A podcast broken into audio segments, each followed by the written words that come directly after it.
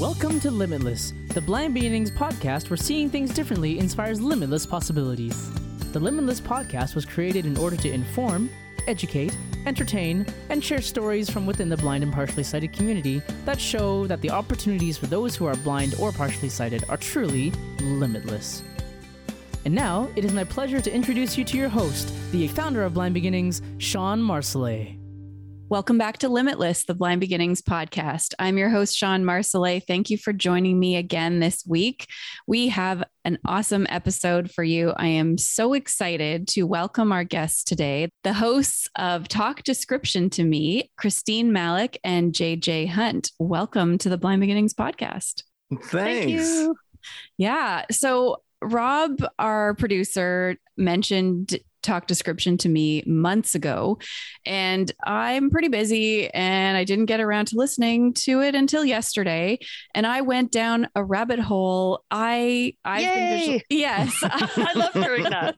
Your your downloads probably went up yesterday you might notice. Uh, i've been visually impaired all my life. Uh, i have retinitis pigmentosa so i could see a little bit as a kid um, but not great and not the full picture. So the first one I listened to was Urban Animals, and you were describing the difference between squirrels and chipmunks. Uh, I listened to an episode about silent jobs, fascinating. Um, you guys were talking about conductors of an orchestra and uh, the other one that the one that really blew my mind was the airport marshal. Oh yeah yeah yeah. Like helps park the airplanes? Like what? I had no idea. They're so, like god right? They're these tiny specks and they're well, moving I mean, these enormous machines. Yeah like i think of you know jumping out of the the truck to you know guide the person into a parking spot times like a hundred yeah. So it was super fun and like i'm just gonna have to listen to all the episodes now because i feel like i learned so much just in a couple hours yesterday. But okay i'm gushing. Can you guys introduce yourselves? Um yeah tell me a little bit about yourself your background and how you came to be doing this. Maybe christine you go first Sure. Uh, my name is Christine Malec. I'm a member of the blind community in Toronto, Canada. Um, like you, I've been blind all of my life with a little bit of sight as a kid, but exactly like you, very incomplete uh, picture of the world. So um, I am sort of a consultant for arts and sciences to make stuff more accessible for blind and low vision community. And um, I first met JJ uh, several years ago, and we we really got along, and uh, we started doing all kinds of work together, uh, which culminated in the podcast and continues on now into uh, accessible astronomy. So happy to build on any more of that later. But uh, JJ, cool. Yeah, so my name's JJ Hunt. I am a sighted middle aged white guy from Toronto. And uh, yeah, I'm a describer by trade. So I kind of got into the business over 20 years ago in the days of VHS tapes um, describing movies and TV shows and uh, and then I, I got I got invited into the world of museums and live events and started doing describing things like parades and the Pan Am and Parapan Am games and was really taken with that. And then, yeah, my friendship with Christine meant that we always had this kind of a very casual description kind of quality to our friendship right there was just lots of opportunity for for you know totally casual description and and then post pandemic or during the pandemic i guess it was uh we we got onto this idea of this podcast. What if we made some of those more casual conversations a little bit more formal and had topics and ideas and uh, and then the podcast was born. Cool. Okay, I want to know how you came up with topics, but before, like, how does somebody become a describer? Like, as a kid, were you just like really good at describing things? Like, how, how do you even get to be somebody that does that? Well, as a kid, I didn't have a clue that this job existed. It was not on my radar at all. I actually was. Uh, I went to theater school, went to university for theater for directing, and uh, and I thought I might do some voice work. And so when I got out of theater school, I, I volunteered for an organization called the National Broadcast Reading Service. I'm not sure if it's still around or if there, uh, you know, there aren't as many. The need for that isn't quite the same as it was back then, 20 years ago. Um, and so we would, uh, folks would volunteer, you know, get a little bit of microphone time, booth time, and we would read magazine and newspaper articles, and they would be broadcast so that uh, folks who are blind or low vision could listen to uh, to newspaper magazine articles. And you know, one day I was in the booth recording, and I saw an, an ad on the bulletin would you like to be paid for this? And I thought, yes, yes, I would. And so I got into description narration. It was the first I'd ever heard of it. And then from the narration side, I, I learned that my theater training was was really helpful in in prioritizing when writing a description script. That's a huge part of writing audio description for movies and tv is figuring out what's important and what can be left left aside. And and so my my theater training was really good at that. So from the narration i got into the the description writing and then kind of kept going from there.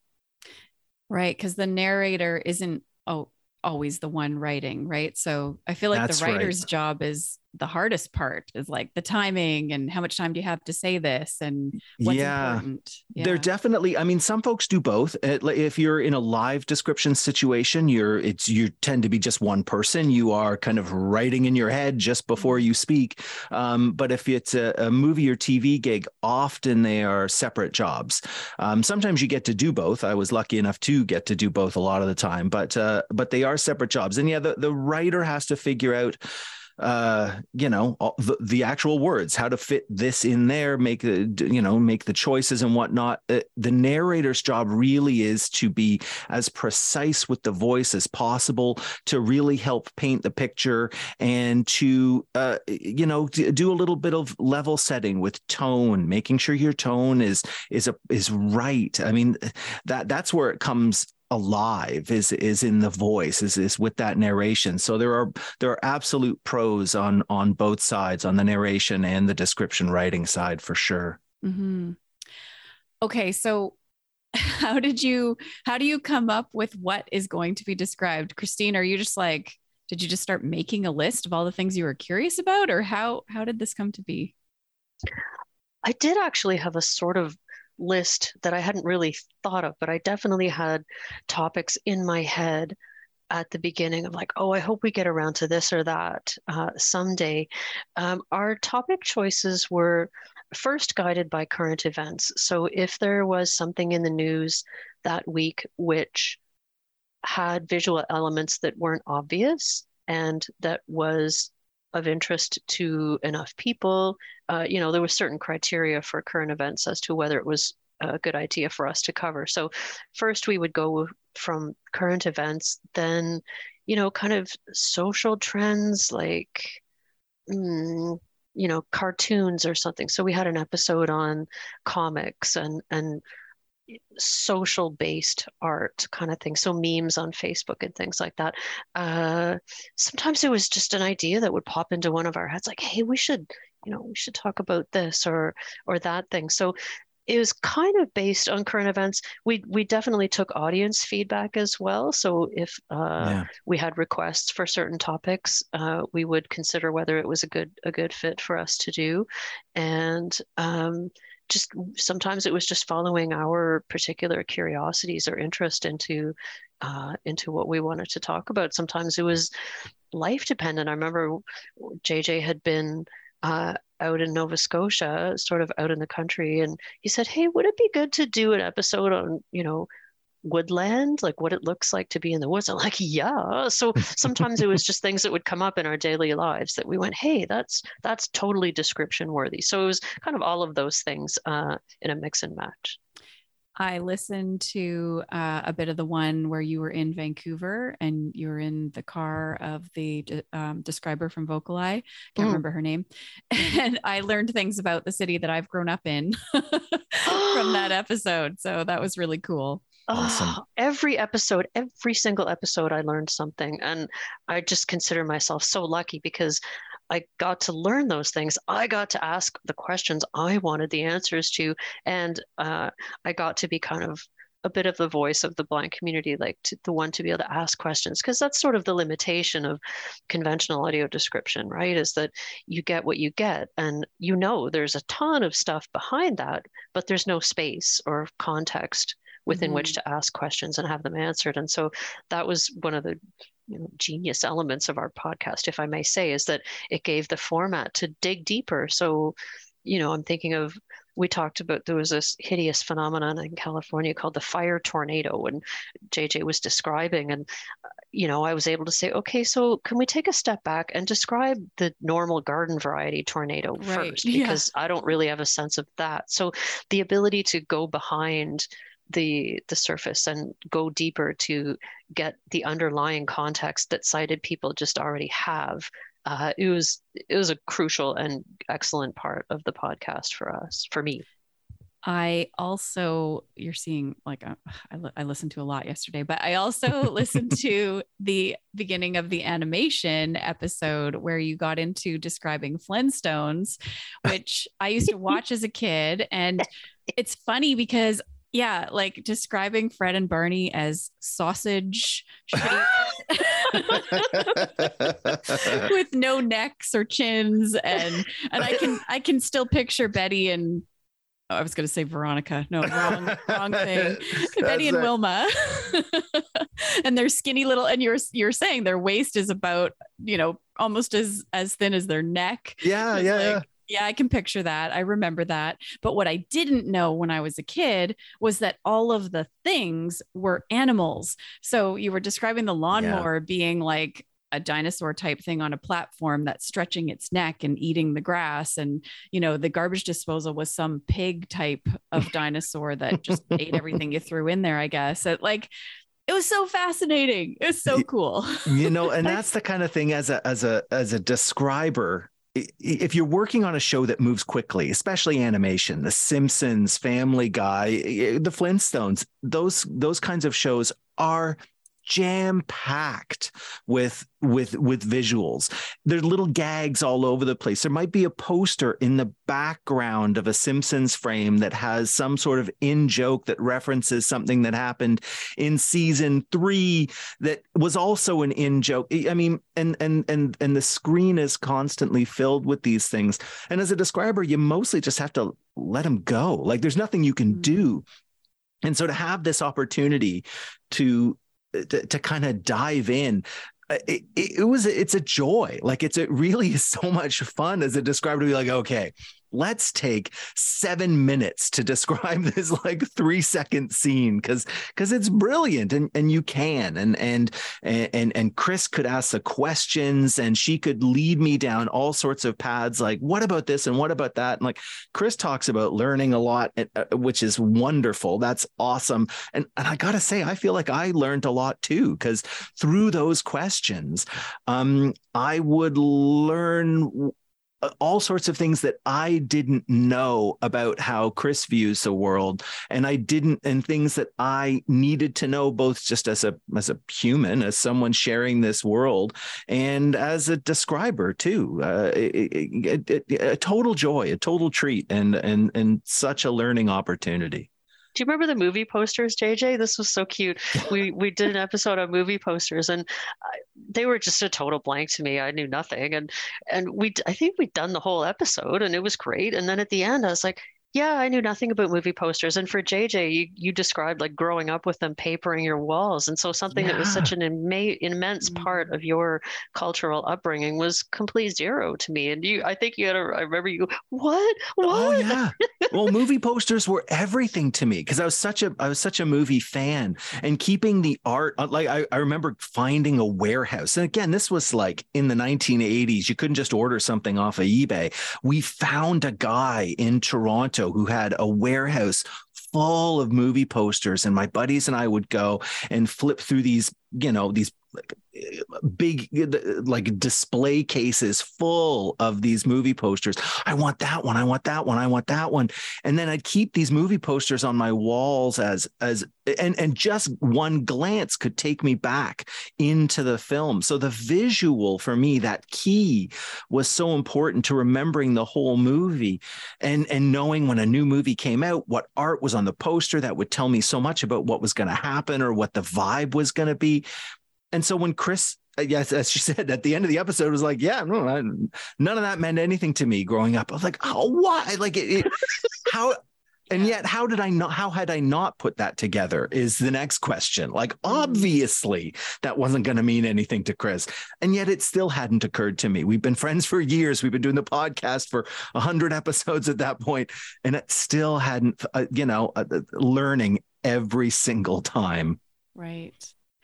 So, how much research do you have to do once you decide on a topic? Like, I'm just thinking about Flintstones. Like, is it is it easy? Is it like, oh yeah, I just watch another episode and I remember and I can tell you everything, or were there things that that pop out at you once you are focused on it like the scenery you were describing movement and you were saying how it, they use the same frame again and again and again. So fred and barney are running or driving past the same building and the same yeah know, multiple times.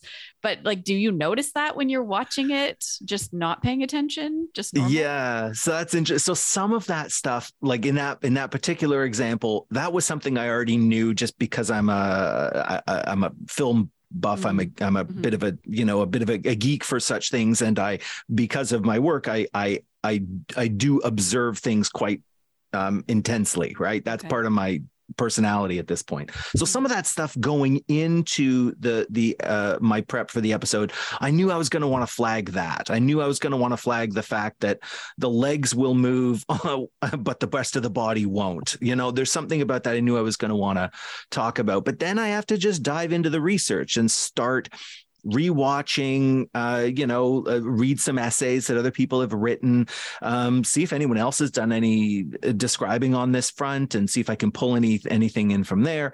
And then I I would build a, a, general understanding of what it is, all the visuals we were talking about, and then I would kind of try and break it into categories. You know, try and make some sense of all of those random notes, and that's when Chris and I would start talking. Like, here's what I'm I'm I've got some ideas on this and some ideas on that. I got some notes on this, and Chris might say, "Yeah, this is interesting. That's interesting. That part, yeah, not so much." You know, okay, there you go. Um, and then I might focus the research more, and then when when you know we hit record, it, it, it's it's Chris in the lead. She she's asking the questions, and so I have to. My notes are there. I've got my bits of research, but um, but but I go where where Chris takes me because, uh, as she said, she, in in this context, she's the one who's speaking for the community. It's it's it, it, she's the lead on this, mm-hmm. and also does all the editing, by the way, so that at the end of the podcast, when we've recorded and uh, and we're getting ready to uh, to release, it's it, it, was always Chris who did the edit because she was the the final. Uh, you know, she got the final say. Is this interesting? Is this worthwhile? Will the community uh, um, get something out of this? And uh, and that's her call, not mine. So, how does the community respond? Do you guys have a lot of followers? Do you get a lot of requests to describe certain things? We've had such great community response. Um, in fact, we so the as of uh, August 2022, we had to sort of hit pause on production of the podcast for financial reasons. But I was uh, I was I met some American blind people who'd come up to Toronto for some other reasons, and I after meeting they're like, "Hey, are you Christine from the top?" And they knew so much about the podcast, and they're they're super smart, well informed, you know, thoughtful people, and each all of them were like that podcast gave me so much and i it was so rich and um, mm-hmm. the feedback that we've gotten um, it's kind of extraordinary actually we haven't gotten yeah. any negative feedback which no. some people think maybe that's bad maybe you're supposed to get negative feedback but we get lovely feedback and uh, some of it is a bit surprising like i know this is something JJ that you particularly appreciate is people who say, as you have, uh, Sean, like I remember this, but it's so long ago that I forgot I knew it because I I don't have sight Yeah. anymore or whatever. Mm-hmm. And yeah, JJ, I think that's an aspect you particularly enjoy, eh? Yeah, I, I kind of blown away. Yeah, I, I think we had some idea when we started putting this out that it would be useful. This kind of content would be useful for people to understand um, the visuals of current events. So, you know, just a tiny minor example when uh, at the Academy Awards, when Will Smith smacked Chris Rock on stage at the Oscars Mm. describing the visuals of that, which we did on Twitter, actually, not even on the podcast, gave people an understanding of what exactly that moment looked like. And we had we had a, a, a- a guess that that kind of description of current event visuals would be helpful for people trying to understand current events. But what I didn't know in particular, I, I was really, as Chris said, quite taken by this, is this idea that different people with different experiences and different relationships with sight were going to be using the podcast in different ways. Like we had we had some feedback from listeners who had sight uh, and then lost it, and they told us that, that they were using the podcast like a sometimes like a photo album, like a sighted Mm. person would use a photo album. And we had someone who who said, you know, that they listened to the podcast about fireworks to remember what it was like to listen to fireworks, and I was. I was just blown away by that. Again, I it hadn't really occurred to me, um, and, and you know, people listening to the podcast for very personal reasons. We had someone tell us that they listen to the podcast um, on uh, Minecraft. We did a whole episode on the visuals of the of the video game on, on the Minecraft platform, and and they listened to that so that they could then hang out with their grandkid and play Minecraft together. And it's like, oh my god, that was uh, it was so lovely to get these personal stories of people uh, using this work. Uh, uh, you know, as a describer, uh, I don't know. I, I've probably worked on two thousand film and TV episodes. Chris has been a consultant for years and years and years. And you do hear lovely things on Twitter these days. Saw this description on this TV show, and that was so wonderful. Loved the description on this movie. It's so great. Like, that's awesome. But the, the kind of personal stories that people were sharing with us, um, well, it, it was uh, humbling and uh, and and it, it got quite emotional. I have to say, reading some of these uh, some of these uh, letters and emails. I'm so excited. My son plays Minecraft and he's so, so super into it. He's nine and he's sighted, and I have no idea what he's talking about. So now I'm going to have to go listen to that episode. Awesome. well. Well, it also is a reservoir in a sense. Like I was looking at uh, our Facebook page just yesterday, and there's all these. I, I somehow had missed these, but at the beginning of January, we our we did an episode on the insurrection in the United States on January 6th, uh, and on on the dark anniversary of that day, uh, a few organizations sent out our the link to that episode as a resource. Here's what it looked like, and so it's really rewarding to know that we did that great and sometimes difficult work, and that it exists and it's in the world now, so that uh, blind people can look back. And this is something that I notice in listening to old episodes, if that ever happens, is that sighted people you see the same images over and over and you you don't forget them they're in your memory and they just exist there but if you hear an episode once like i'm not going to remember all that stuff it doesn't stay in my mind the way a visual image does so Mm.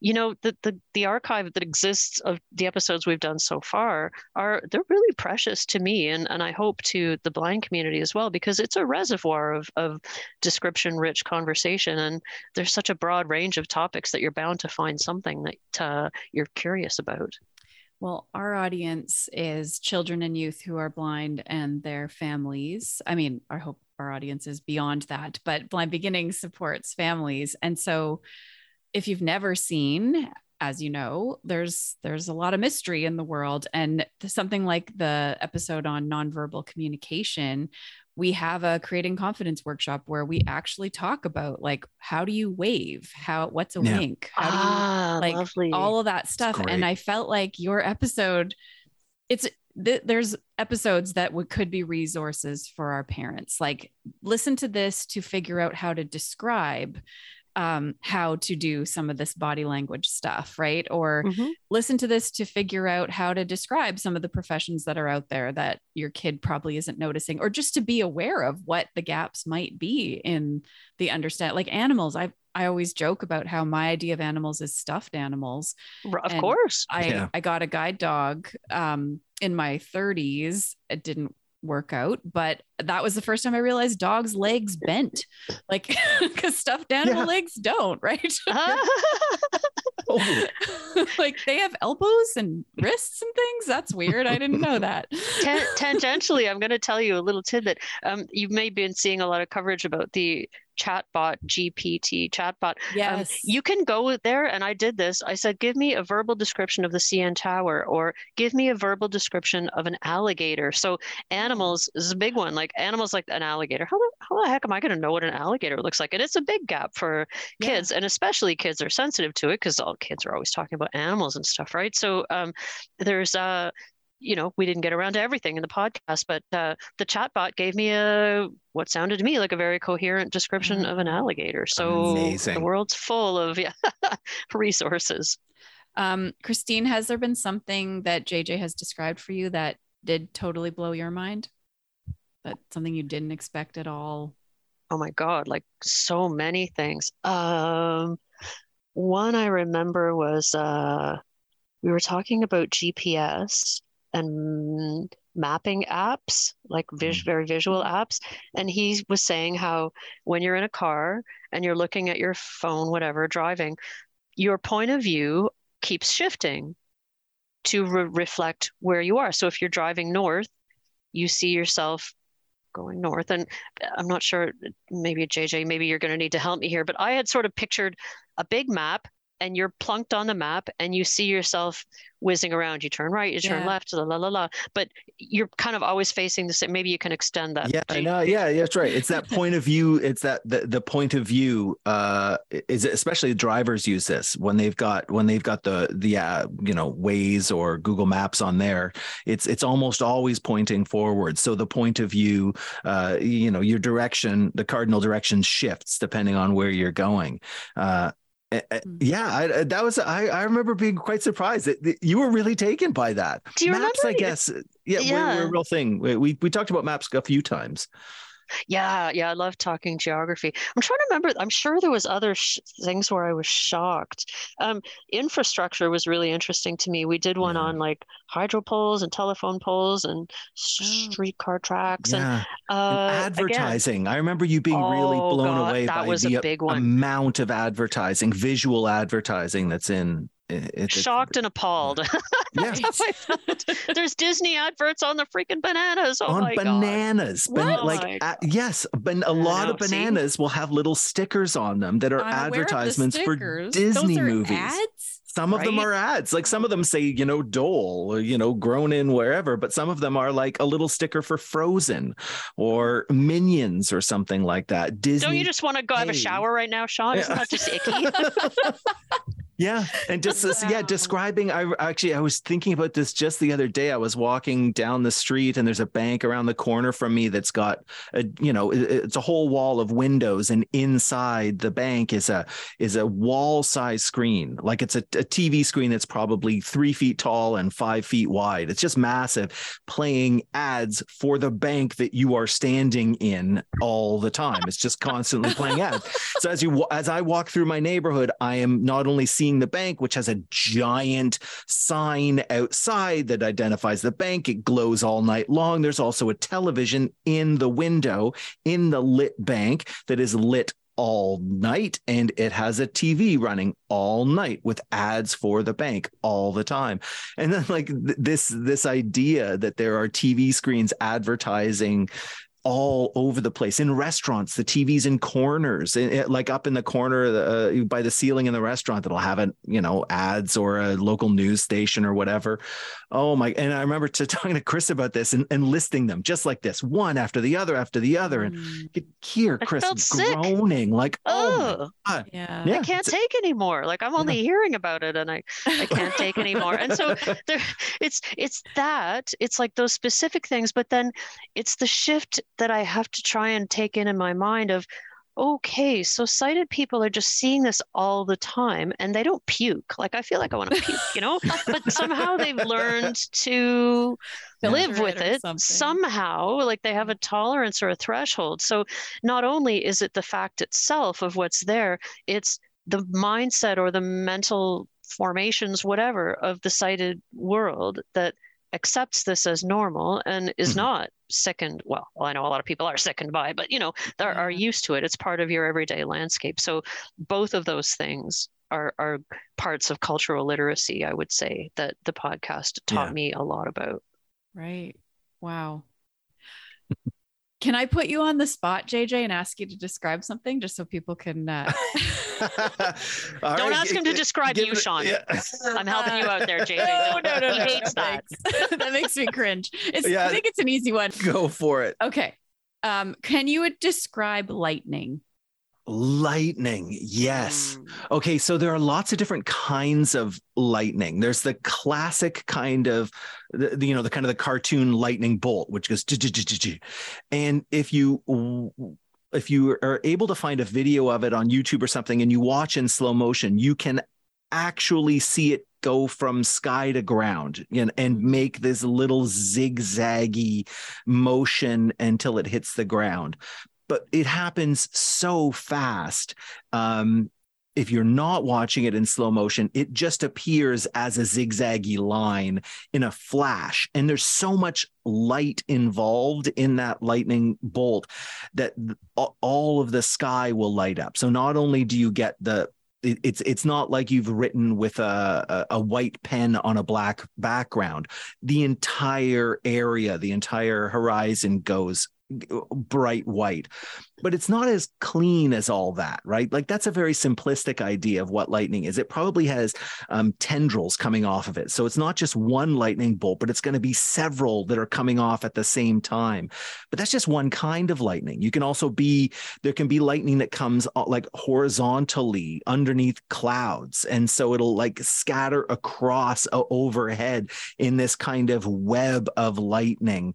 Um, and and it's got very very fine lines to it. So it it looks almost more like if you've ever uh, felt tree like plant roots, if you've ever taken like Mhm. pulled a, a dandelion or a plant out of the ground, shaken off all the dirt, and you felt all the all the roots coming out the bottom of that plant. Not only do you have main stalks of of root, but there's going to be very very fine lines coming off of it, and that's what a lot of those like lightning webs look like. They got fine fine fine lines as well as the as well as the kind of more solid uh, substantial branches and those are just like that's just two kinds of lightning without any notes right like that like Yeah. uh, i remember i think we talked about lightning as part of one of those uh, one of our weather episodes and I- I think we identified like half a dozen different kinds of lightning and the different kinds of light depending on um, what the sky is already. What what- is this at in the daytime? Is this at night? Is this um, you know at sunset? The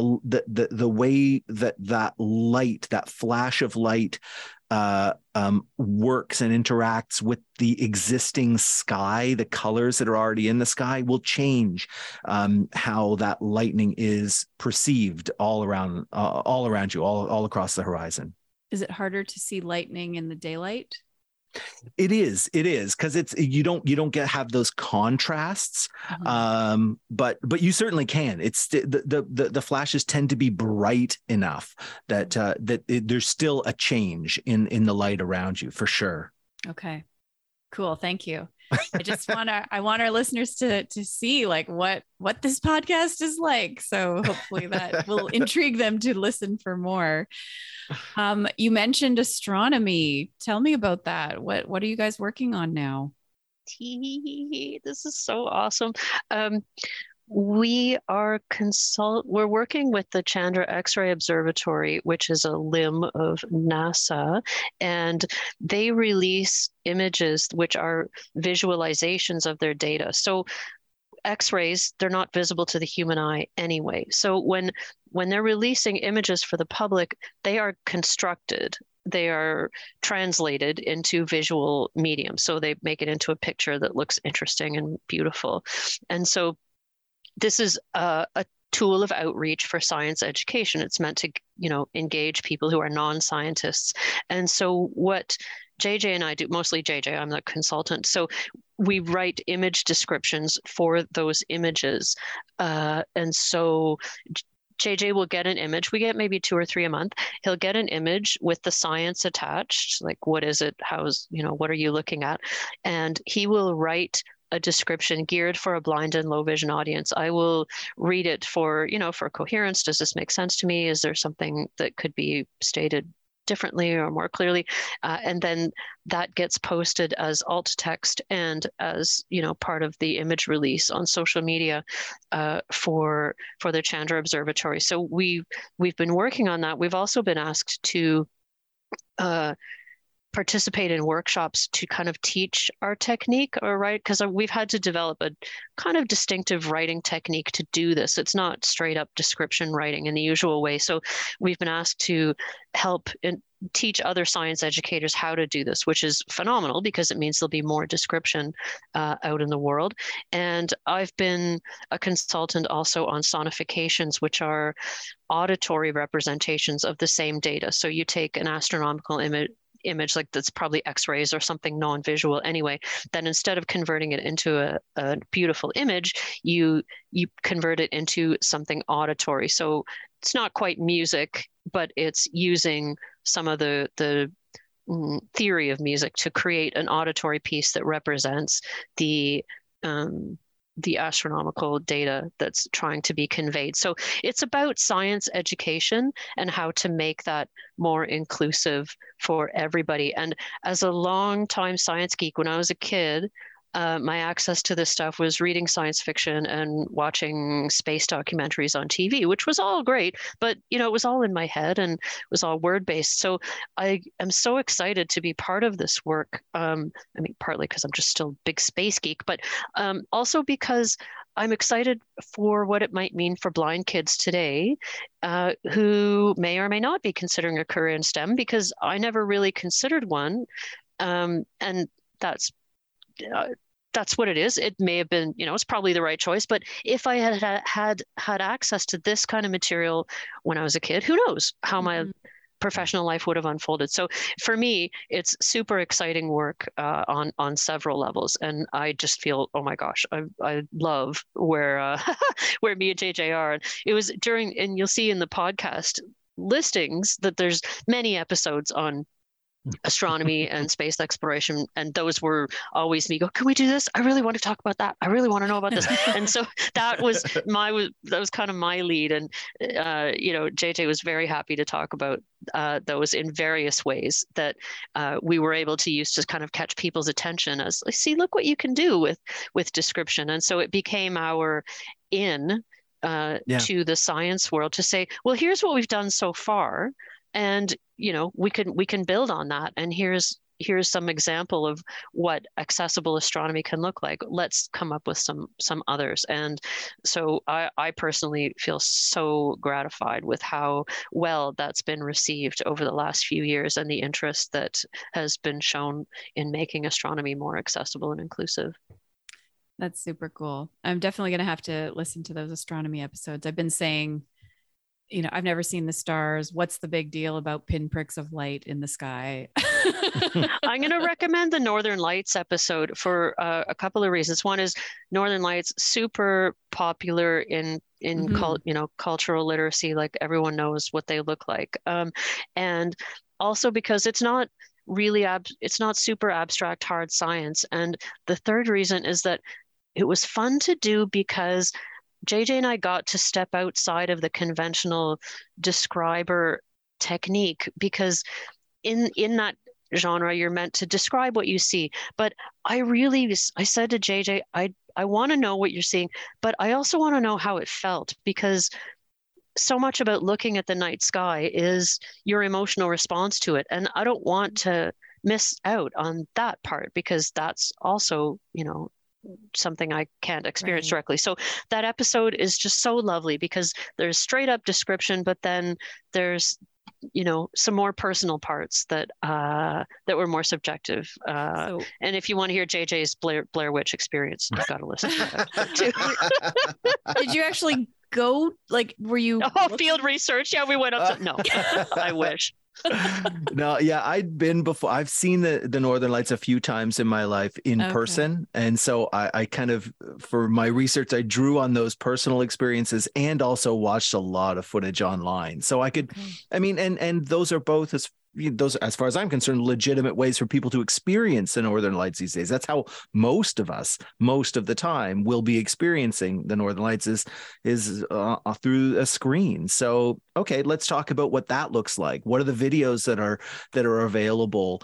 And here's my here's my own personal experience being outside at night in a in a remote northern place.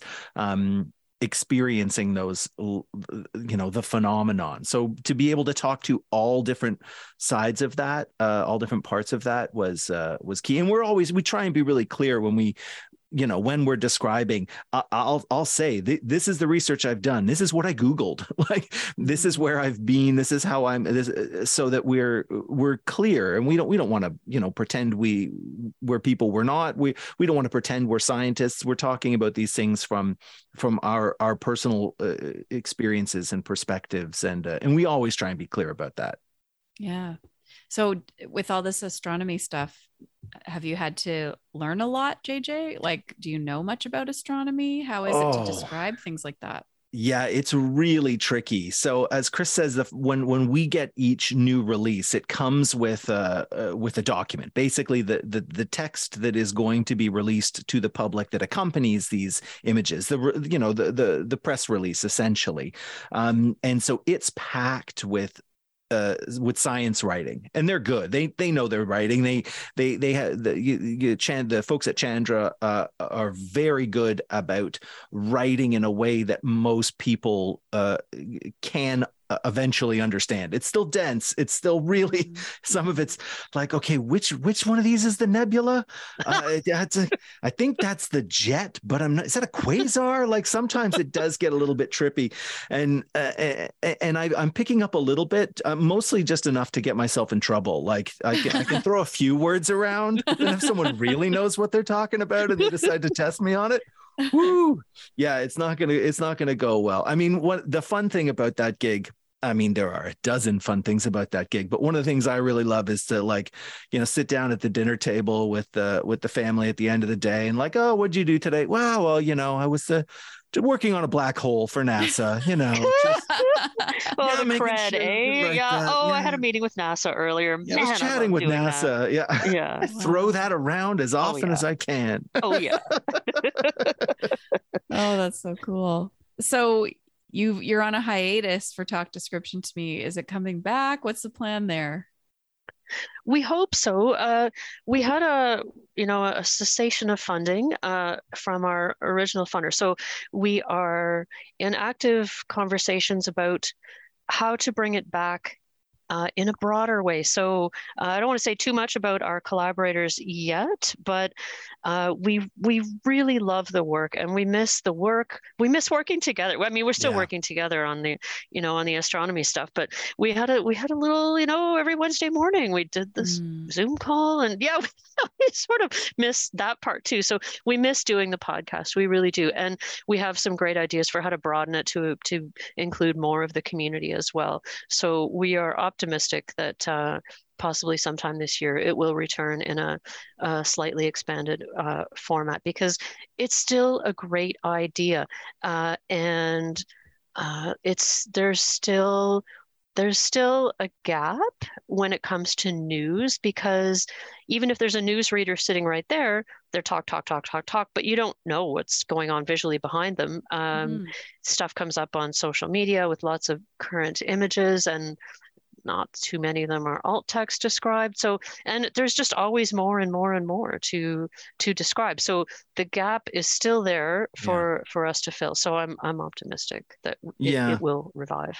and as as Chris says, you know, like we we we didn't have the revenue source. We lost our revenue source, uh, and so we needed to rebuild. And we thought eh, while we're rebuilding our model, frankly, part of the problem is there's there's a lot of opportunity to describe. There's all sorts of things that need to be described and ways to use this description rich approach, but there's not a platform that supports uh, content creators. Uh, this is it's work. Uh, mm-hmm. Chris does professional work. Uh, this is my job, mm-hmm. and all the other folks who are doing this kind of work um, and treating it seriously, um, they need a platform to uh, uh, to present their work. And so what we're hoping to do is while finding a way for us to be supported maybe we can also find a way to support a, a, a description rich industry. So that's that's kind of what mm-hmm. we're what we're working on. We're in the early days but we're still we're, we're working on it. Yeah. No it's it is it is work and it is really really important work. I'm so grateful uh just how much how much more is described now? Tv movies those kinds of things live theater you know when yeah. i was growing up that wasn't a thing. Yeah. So i, yeah. I appreciate I, I, definitely there's a lot of value in what you're doing. And yeah i'm looking at this as like this is an amazing resource that is just out there for people mm-hmm. to listen to at their leisure. That's fantastic. But you should be paid. Like absolutely. This is important. Uh yeah rent food you know Right. People want money for those stuff. Can't live on descriptions alone. That's yeah. right. That's right.